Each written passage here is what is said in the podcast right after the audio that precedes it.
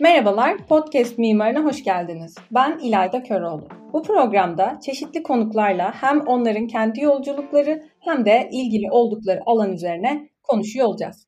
Bu bölümde Profesör Doktor Hava Alkan Balay'la birlikteyiz. Hoş geldiniz hocam. Hoş bulduk. Çok teşekkür ederim sevgili İlayda. Nasılsınız? evet biraz heyecanlıyım. Çünkü biraz konfor alanımın dışındayım doğrusu. Ama çok da mutluyum. Yani bu keyifli bir heyecan. Sizin programınızda olmak, gençlerle olmak benim için çok ilham verici oluyor. Dolayısıyla da iyiyim şu an. Teşekkür ederim. Yani biz de e, burada olduğunuz için gerçekten çok mutluyuz. Şu anda siz sanırım Adana'dasınız değil mi? Evet. Evet, ben şu anda Çukurova Üniversitesi'nde görev yapıyorum. Mimarlık Fakültesi, Mimarlık Bölümü, Bina Anabilim Dalı'nda profesör olarak görev yapıyorum ama aslında Adana'ya da yeni geldim. Bir senelik bir hikaye. Daha önce Selçuk Üniversitesi'nde ve sonradan Konya Teknik olarak ismi değişti biliyorsunuz. Bazı kurumlar Hı hı. E, üniversiteler bölündüğü için isim değişikliğine gitti. Uzun yıllar Selçuk Üniversitesi, yani bütün akademik kariyerimi aslında ben e, Konya Selçuk Üniversitesi'nde tamamladım. Yani yeni bir başlangıç şu an sizin için. Hem de böyle evet. bir dönemde nasıl oluyor? Böyle uzaktan eğitim nasıl geçti? Farklı bir şehir. Yani Adana'yı seviyorum gerçekten. Zaten sonuçta ben Konya'da kaldığım yıllar içinde de Eskişehir'de Anadolu Üniversitesi'nde bir parça görev yapmıştım bir sene. Yine Amerikan Üniversitesi'nde görev yaptım bir sene. Böyle gittiğim kentin içselliğine e, odaklanmayı seviyorum. Adana çok özel bir kent. Yemekleriyle özel, mimarisiyle özel, yaşam kültürüyle özel. Ne demek istiyorum? Ki bunu Adanalı e, hocalarımla, Adanalı dostlarla konuştuğum zaman çok şaşırıyorlar benim bu gözlemlerime. Söz gelimi siz yolda Adanalı birisine yol sordunuz. İşte bilemiyorsunuz. Nereye, nasıl gideceğim diyorsunuz. Size yolda tarif etmez sizi alır ve gideceğiniz yere götürür. yani böyle sıcak kanlı insanlar gerçekten e, çok özel. Yemekleri zaten çok özel hepinizin bildiği gibi malum. Keyfim evet. yerinde öyle söyleyeyim. Çok sevindim. Uzaktan eğitimle ilgili de şöyle. E, şimdi ben e, Konya Teknik Üniversitesi'nde belli bir kondisyonum vardı. Orada bölüm başkanlığı yaparken tam da o geçiş sürecinde aslında ısınma turlarını çok sert bir iklimde bütün programları deneyerek, başka kurumlardaki hoca arkadaşlarımla kontağa geçerek bir gardımı almıştım ve Z kuşağı denen bu, bu dijital dünyaya doğmuş olan e, gençlerin e, akışkanlığı, dinamizmini hayranlıkla izleyip onların peşinden gitmiştim. Çukurova'da ise gerçekten hiç zorluk çekmedim. Çukurova Üniversitesi'nin öğrencilerini de e, tıpkı kentteki insanlar için söylediğim gibi son derece uyumlu, alıcıları açık, çok terbiyeli, çok beyefendi, çok hanımefendi. Bunu tamamen bir uyumlu çalışma anlamında söylüyorum. Buldum. Yani keyfimiz yerinde İlayda ama çok özledik. Yani birbirimizi çok özledik. Bitsin bu aşılar, bitsin bu pandemi ve buluşalım istiyoruz doğrusu. Evet evet anlıyorum. Hocam e, sizin ben yani gördüğüm kadarıyla Şimdi ODTÜ'den mezun olmuşsunuz. Sonra bir Selçuk Üniversitesi var. İşte bu arada farklı ülkeler, şehirler var. Hani siz de biraz bahsettiniz. Şimdi baş, bambaşka bir yerdesiniz. Benim böyle gördüğüm kadarıyla hareket halinde olmayı da seviyor gibisiniz. E, bunun böyle akademiyle, akademide olmakla bir bağlantısı var mı? İşte akademinin e, sağladığı avantajlar var mı bu hareketli olmakla ilgili? Onu merak ediyorum aslında. Yani sizin açınızdan. Yani sevgili İlayda çok dürüst konuşayım. Hı. Bu davranış ve tutum aslında bende 30'lu yaşlardan sonra başladı. Sizlerin yaşlarındayken daha önüme konanı yapma. Yani orada mı doğdun? Yani ama ODTÜ'den sonra Konya'ya dönme çok bilinçli bir seçimdi.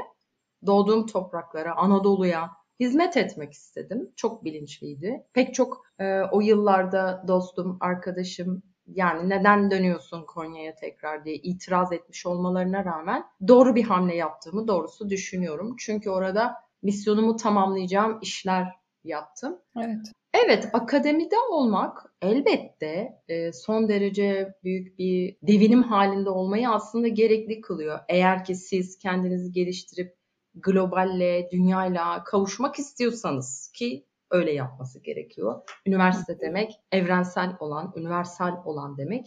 Sonuçta üniversitenin içerisindeki hocaların genç insanlara yol göstermek için dünyada ne olup bittiğine bakması gerekiyor. Ve seyahat biz akademisyenler için ve özellikle mimarlar için çok önemli. Bu seyahati bir kaşiflik olarak söylüyorum. Yani bir çeşit turistik gezi anlamında söylemiyorum. Hı hı. Ben 23 ülke gezdim. Yani içlerinde hani Avrupa'nın çok bilinen hani hepimizin işte Roma kent olarak da Roma'yı tabii ayrı bir yere koyuyorum ama e, İtalya, Fransa gibi yerlerin yanı sıra Mısır, İran gibi yani çok daha farklı noktasal keyifli deneyim zenginlikleri yaşadığım yerler de oldu. İsveç'te kaldım. Yani bir süre orada hocalık yaptım. Çok kısa bir süre. O da çok özel bir deneyimdi. İskandinav kültürü ve İskandinavlar. Ya çok güzel. Hep şey diye kodluyorum onu sinemayla da ilgim olduğu için bu Yüzüklerin Efendisi'ndeki filminin elfleri gibi yani onlar hani başka bir başka bir dünya, başka kavramlar hani e, demokrasi, ekoloji, doğa sevgisi, kadın hakları falan gibi konularda hakikaten Orta Doğu coğrafyası için kavramsal olarak çok yeni bir algı ve anlayışları var. Söz gelimi profesörlerin hepsi evlerinde kendileri yapıyor ekmeklerini. Ee, evet yani ikinci el giyiniyorlar falan ama bu hani ekonomik olarak bir darboğazda olmalarıyla hiç bilgisi yok. Evet. Dünyayı daha az kirletelim, sağlıklı olalım gibi çok gerçekten söylemle eylem tutarlılığı içerisinde oldukları durumlar. Evet yani bir şekilde hareket halinde olmayı seviyorum ve bu hareketlilikten çok büyük kazanımlarım olduğunu söylemeliyim. Gitmeler alımlıdır İlayda. Çok güzel bir sözdü.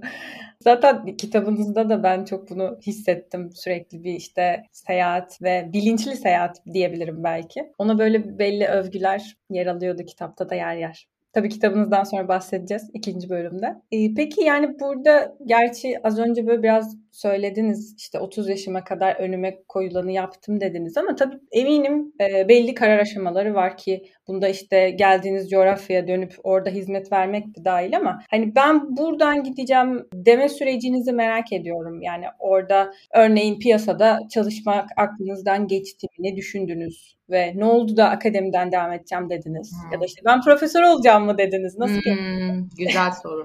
Şimdi ben akademisyenliğin ne olduğunu bilen bir ailedeydim. Yani e, ailemde amcam akademisyendi ve iki tane kuzenim profesör şu anda benden başka farklı kurumlarda ve bir, bir tanesi şehircilik bir tanesi mimarlık profesörü. Dokuz tane şey 12 tane kuzenim var. Bunun dokuz tanesi bina ile uğraşıyor ve mimar, iç mimar, şehirci, inşaat mühendisi ve en uzakta olanı makine mühendisi. Wow. Dolayısıyla hani mesela hiç tıpçı yok, hiç hukukçu yok. He, hepsi bir şekilde bir hani böyle etrafı mimarlarla sarılmış durumda öyle anlatayım. Ve ben tabii okulu bitirdikten sonra bir belli bir sektör deneyimim oldu. Ee, hani bizi dinleyenlere şiddetle tavsiye ederim. Özellikle okul bittikten sonra size neyin iyi geldiğini anlamak için her şeyi denemek gerekiyor. Burnumuzu her şeye sokmamız gerekiyor bir süre. Her şeyin tadına biraz bakmamız gerekiyor.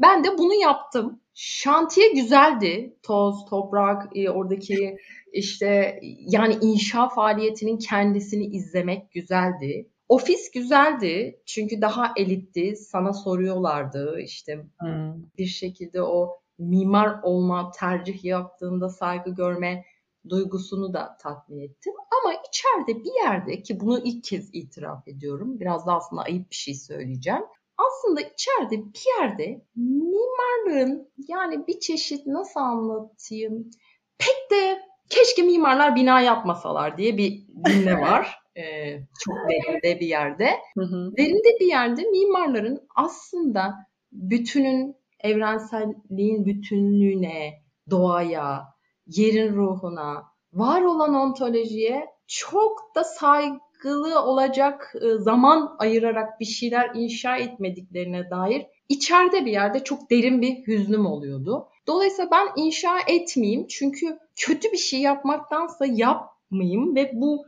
inşa etmenin üzerine, mimarlığın üzerine düşünmek ve aslında bunu nasıl yaparsak mimarlık mimarlık olur noktasında ilerlemek vicdanımı daha rahatlattı öyle söyleyeyim. yani kendimi daha e, iyi hissettim o noktada. Ama şöyle de bir şey var. Her ne iş yaparsak yapalım burada emekle, inanarak, onun vasatlığını iyiye getirecek iyi niyetli çabalarımızı koymak zorundayız ve akademiye başladığım zaman da doğal olarak yapılması gerekenleri yapıp yani ne yapman gerekiyorsa işte onların prosesleri var. E, işte asistanlıktan yardımcı doçentliğe, doçentliğe, profesörlüğe zaten de gidilecekti. Dolayısıyla seçilen yolda emek sarf edilince doğal olarak da sonuçları gelir. Bu hepimiz için geçerli. Dolayısıyla pişman değilim İlayda. Yani aldığım kararlardan mutluyum tatminkarım. Çok güzel, çok sevindim gerçekten. Şunu da merak ediyorum yani bu süreçte böyle sizi zorlayan şeyler oldu mu? Yani hani şu olmasaydı daha iyi olurdu diyebileceğiniz hani kendi yolculuğunuzla ilgili. Hı hı. Peki biraz yollardan bahsedelim, yolculuklardan bahsedelim o zaman. Olur. Yolda olmak, yolcu olmak aslında bizim birey olarak tam da durmamız gereken yer. Yani yolun nereye gittiğinden çok yolculuğun kendisini inşa edebilmeyi becerirsek bunu becermek o kadar da kolay değil. Gerçekten kolay değil. Cümlelerde kolay ama onların vücut kimyanızı etkileyecek deneyimsel denklikleri var. Bunları araştırmak gerekiyor. Her bireyin kendisi üzerine zaman ayırması gerekiyor. Yolunu bulması gerekiyor. Kendi yolunu inşa etmesi gerekiyor. Yollar ve yolculuklar aslında bizi insan yapar. Bunu hem fiziksel hem de metaforik anlamda söylüyorum. Dolayısıyla ben şöyle bakmıyorum İlayda. Mesela şu an neden ben böyle bir programdayım? Yani ne yapıyorum ben İlayda'yla diye sorduğum zaman hala aslında yol ve yolculukta bir şekilde arayış, kaşiflik, keşiflik yaptığımı düşünüyorum. Söz gelimi hani bu seyahat etme ya da mimarlığın işte seyahatle kendini beslemesi noktasında yine belki kitaptan konuşmak gerekiyor ya da seviyorum onu konuşmayı. Hı hı. Orada bir bölüm açmıştım. Kendi kentimize seyyahlık yapmak. Şimdi bu böyle rastgele bir Google taramasıyla çıkmış bir bilgi değil. Bu gerçekten e, bedeli ödenmiş bir bilgi. Zaten o kitaptaki her satır bedeli ödenmiş bir bilgiye denk düşer.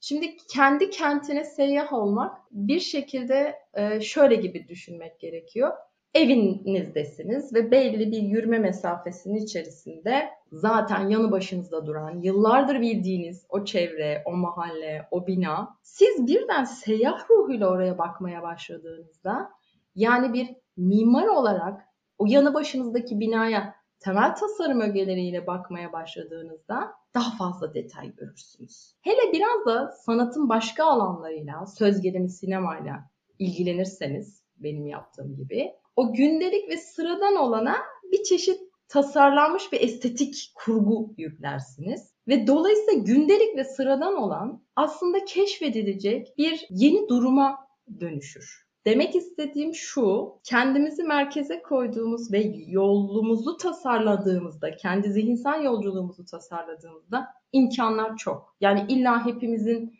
Himalaya Dağı'na gidip tapınaklarda bir şey Nirvana'ya ermesiyle ilgili bir şey olmak zorunda değil.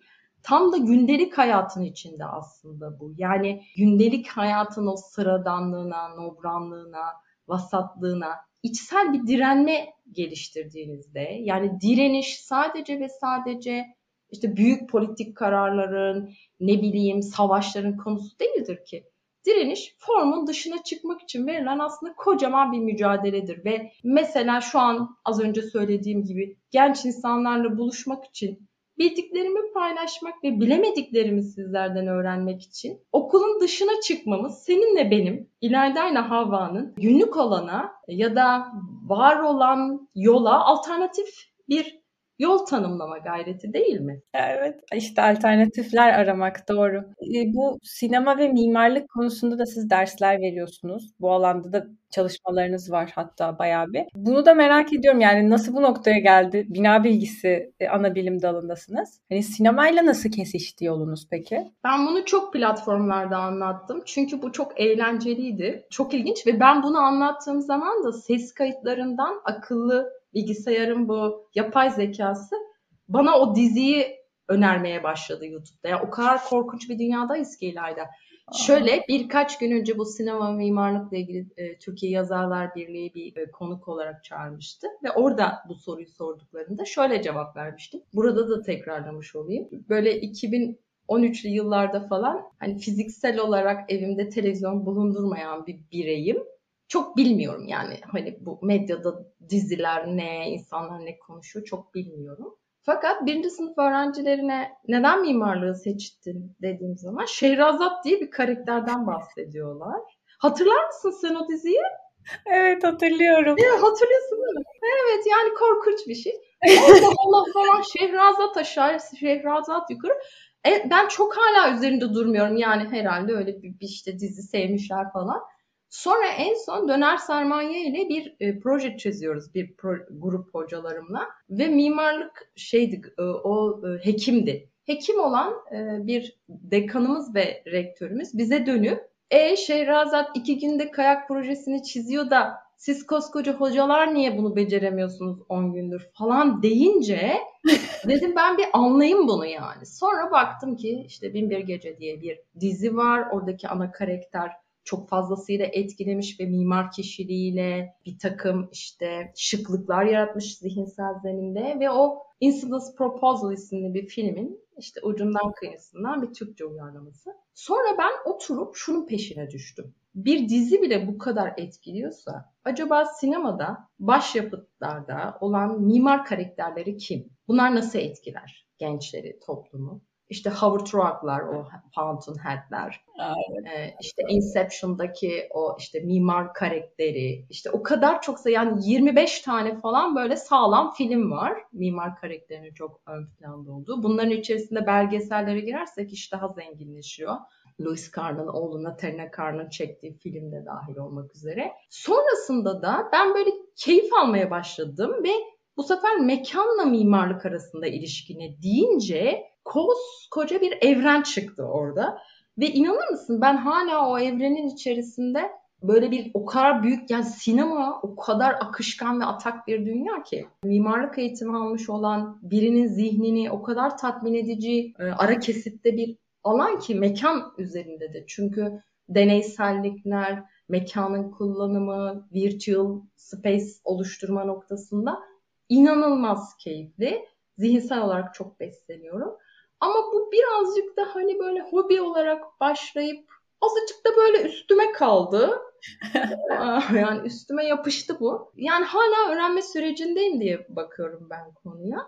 Hatta bu ilk dersi önerdiğimde Selçuk Üniversitesi'nde 2013'lerde Fen Bilimleri Enstitüsü Müdürü şey söylemişti. Nasıl yani sen mühend ki o zaman mühendislik mimarlık. Ha, ne demek istiyorsun sen yani mühendisliğin içerisinde sinemayla mimarlığın ne alakası var? Böyle bir dersi açmanız Hani basbayağı böyle orada bir briefing verip bakın arkadaşlar aslında sinemada mimarlıkta sanattır. İkisi de mekan ara kesitinde şunları şunları yapar. Montaj, kolaj, perspektif, ışık, dokudan beslenir gibi bir sunum yaparak ikna etmiştim. Ama şu anda tabii bu çok komik bir hikaye kalıyor. Hem Şehrazat çok komik kalıyor hem bu çünkü sonuçta baktığınızda insanlık ve onun kolektif bilinci de sıçrayarak interdisiplini öğrendi, birlikte e, yeniden inşa etmeyi öğrendi. Yani bir alanda kalmayıp gerçekten bilgi çok akışkanlaştı. Teknoloji de bizimle çok işbirliği yaptı. İyi ki de öyle oldu diyorum. Evet evet. Çok böyle akışında gerçekleşmiş olay aslında. Yani hani bir şekilde önünüze düşmüş ve siz de böyle oradan ilerlemişsiniz. Bilmiyorum çok hoşuma gitti. Ya ben şöyle bunun aslında akışta kalmanın mimarların ciddi anlamda bir e, zihin haritasında olan bir durum olduğunu düşünüyorum. Yani şöyle gibi evet manzara kuzeyde ama yani hani oraya da geniş açıklık yapamıyorum değil mi? Yani böyle bir çelişkiler, paradokslar ve paradigmalardan peki o zaman burada alternatif yollar bularak akışın içerisinde yani sorun ve sorular ne kadar çoksa biz aslında o kadar yaratıcı işler çıkartıyoruz. Şaşırtıcı bir şekilde sınırlar ve limitler bizi yaratıcı yapıyor. Evet evet yani daha o alternatif arayışlarına mimarlık eğitimi kendisi hazırlıyor zaten. Yani orada başlıyoruz. Gerçekten evet çok keyifli. Şimdi birinci kısımda biraz daha böyle kişisel sorular üzerinden ilerledik. Bundan sonraki bölümde de Mimarlık öğrencisi misin? Kitabı üzerinden konuşmak isterim. Sizin 2020'de yayınlanmış olan kitabınız. Hatta bu kitaba sizi getiren süreci de ben merak ediyorum. Yani önce derseniz hani kitaba sizi getiren süreçten biraz bahsedebiliriz. Evet, aslında ben kitabın içerisinde bunu biraz anlattım. Bu kitap niçin yazıldı diye, hı hı. Yani neden yazıldı. Şimdi bu kitap aslında bir ihtiyaçtan çıktı. Yani ve o yüzden de çok sade dille yazıldı. O ihtiyaca cevap vermek üzere yazıldı. Kitabımın bu kitap neden yazıldı kısmında anlattığım gibi öğrencilerim fakültedeki odamın kapısını teknik mimari konular kadar sık olmasa da böyle tıklıyor tık tık. Hocam işte ben bu bölümü bırakacağım ya da kendime atacağım. Hani çok bunaldım. Bu bölüm beni mahvetti. Nerede hata yapıyorum gibi hani çok tipik her mimarlık öğrencisinin özellikle başlangıç yıllarında ve son yıllarda hocam tamam da diplomayı aldık da şimdi ne yapacağız diye ilk yıl ve son yıl tamamen bir bocalama yılı ve ben de o, o odamı tıklayan, ofisimi, o, okuldaki ofisimi tıklayan öğrenci arkadaşlarımla hep terapi olarak tırnak içerisinde adlandırabileceğim bir danışmanlık yaptığımı fark ettim. Bu akışta gelişti. Hı hı. Dolayısıyla da hep onlara işte sakin olun, bocalamanız olan, bakın biz de bunları yaşadık gibi cümleler kurarken gördüm. Dolayısıyla da bunu artık bir de Selçuk Üniversitesi'nden ayrılırken biraz misyonumu da tamamladığımı düşünüyordum. Hayal ettiğim pek çok şeyi gerçekleştirdiğimi düşünüyordum. Dolayısıyla da bu bir çeşit birikimlerin ete kemiğe dönüşmesi gerekiyordu o terapi konuşmalarını diye hissettim. Ama daha dürüst davranacağım sana. Aslında bu birazcık da kendimi şifalandırma süreciydi de. Hı hı belki bunu konuşuruz daha sonra. Yani nasıl bu kitap kendimi ve başkalarını şifalandırmak üzere yazıldığı konuşmak isterim doğrusu. Evet zaten şöyle bir cümleniz var. Yani bir şey size adeta böyle yaz kurtul tırnak içerisinde. Bu benim çok hoşuma giden bir ifadeydi. Burada içten gelen böyle itici bir güç oldu. Zaten aşikar ve hani bu soru da biraz aslında bu sorun bununla da ilgili. O yaz kurtulu açmanızı istesem nasıl hissettiniz bu süreçte? Hani o şifalandırma tam olarak neyi şifalandırma? Yani muhtemelen hani geçmişe dair ama böyle nasıl bir his? Şimdi istersen bunu şöyle tam benim ve kitabın öyküsüne gelmeden madem ismi geçti Louis Carn'dan bahsederek devam edelim ve teşekkür ederim. Bu aslında benim çok birisi bana sorsa da cevap verse dediğim bir soruydu. Evet. Şimdi Louis Carn Pennsylvania istasyonunda bir tuvalette tek başına ölü bulunduğu bir yaşam sürer ve oradan oraya seyahat eder ve bütün merkezini aslında üretim sürecini koyar, mimarlığı koyar. Mimarlığın derzleri içerisinde kendi varoluşunu inşa eder ve sanır mısın ki bunu yaparken bir turist konforundadır ya da huzurundadır? Değildir. Çünkü Louis Kahn muhakkak ki hani tuğlayı eline alıp bir tuğla ne olmak ister diye tuğla ile empati yapan bir zihinsel haritaya geldiğine göre onun bina üretmesi, para, şöhret, ne bileyim şan için yapılmış bir şey olduğunu söyleyemeyiz yani. Hmm. Ya da Shakespeare'in ya da Dostoyevski'nin, Rubens'in sanat için mi çalıştıklarını sanıyoruz? Bence öyle değil. Onlar ne pahasına olsun olsun yüklerinden kurtulmak, canlı varlıkların ağırlığını bir şekilde dışarı atmak için çalışıyorlardı. Yani şöyle bakabiliriz aslında sanatın ve sanatçıların bütününü konuşacak olursak hani böyle iyi düzenlenmiş, eşitlik üzerine kurulmuş bir toplumun eksantrik ögeleri oluyorlar bunlar. Çünkü onlar aslında bir şekilde dertliler. Bir dertleri var. Derdi olmazsa e, söz gelimi Van Gogh. Yani o eski postalları bir tek Van Gogh mu görmüştü daha önce? Yani neden Van Gogh'un yaptığı ve o zamana kadar hiçbir ressama konu olmamış o eski pabuçlar onları işte ayaklarında sürükleyerek yürüyen yoksul, tükenmiş insanların acılarını bir şekilde içinde hissettiği, onlarla ortak bir duygu içerisinde olduğu için Van Gogh'un o çalışması hala bugün kıymetli ve değerli. Yani demek istediğim sonuçta sanat ve sanata dair bütün üretimler ilkin kendini yaratanı, sonra kendini okuyanı, dinleyeni ya da seyredeni kurtarmaya yarar. Yani aslında sanat psikososyal bir ilaçtır ve kendini yaratanı ve izleyeni tedavi eder. Bu kitapta aslında tam böyle bir şifalanma aracı. Çünkü ben Orta Doğu Teknik Üniversitesi'nde çok acı çektim. Net söylüyorum. Yani çok zordu o yıllar. Bir şekilde İngilizce eğitime geçmişsin. O yıllarda hani 90'ların başlarında teknolojik araçlar yani internet yok mesela hani Google'layım da bir yani kütüphaneye gidip o da zengin bir kütüphaneniz varsa gerçekleşecek falan. Evet.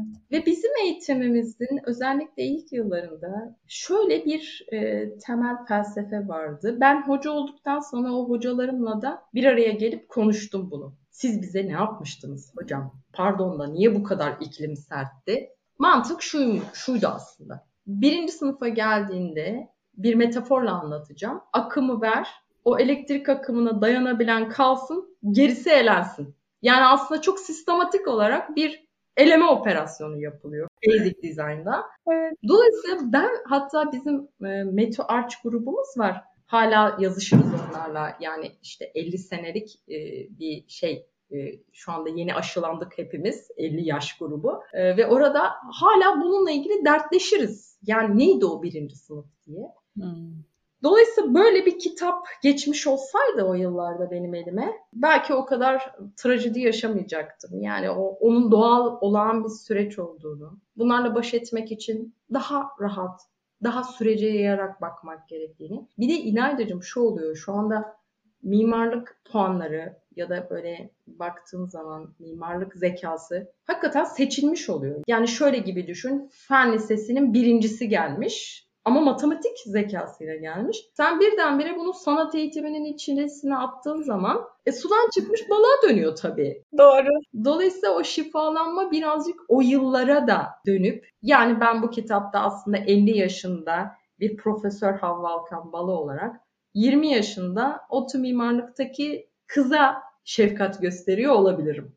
Of çok güzel, çok güzel bir ifadeydi. Teşekkür ederim gerçekten. Harikaydı. Ben teşekkür ederim.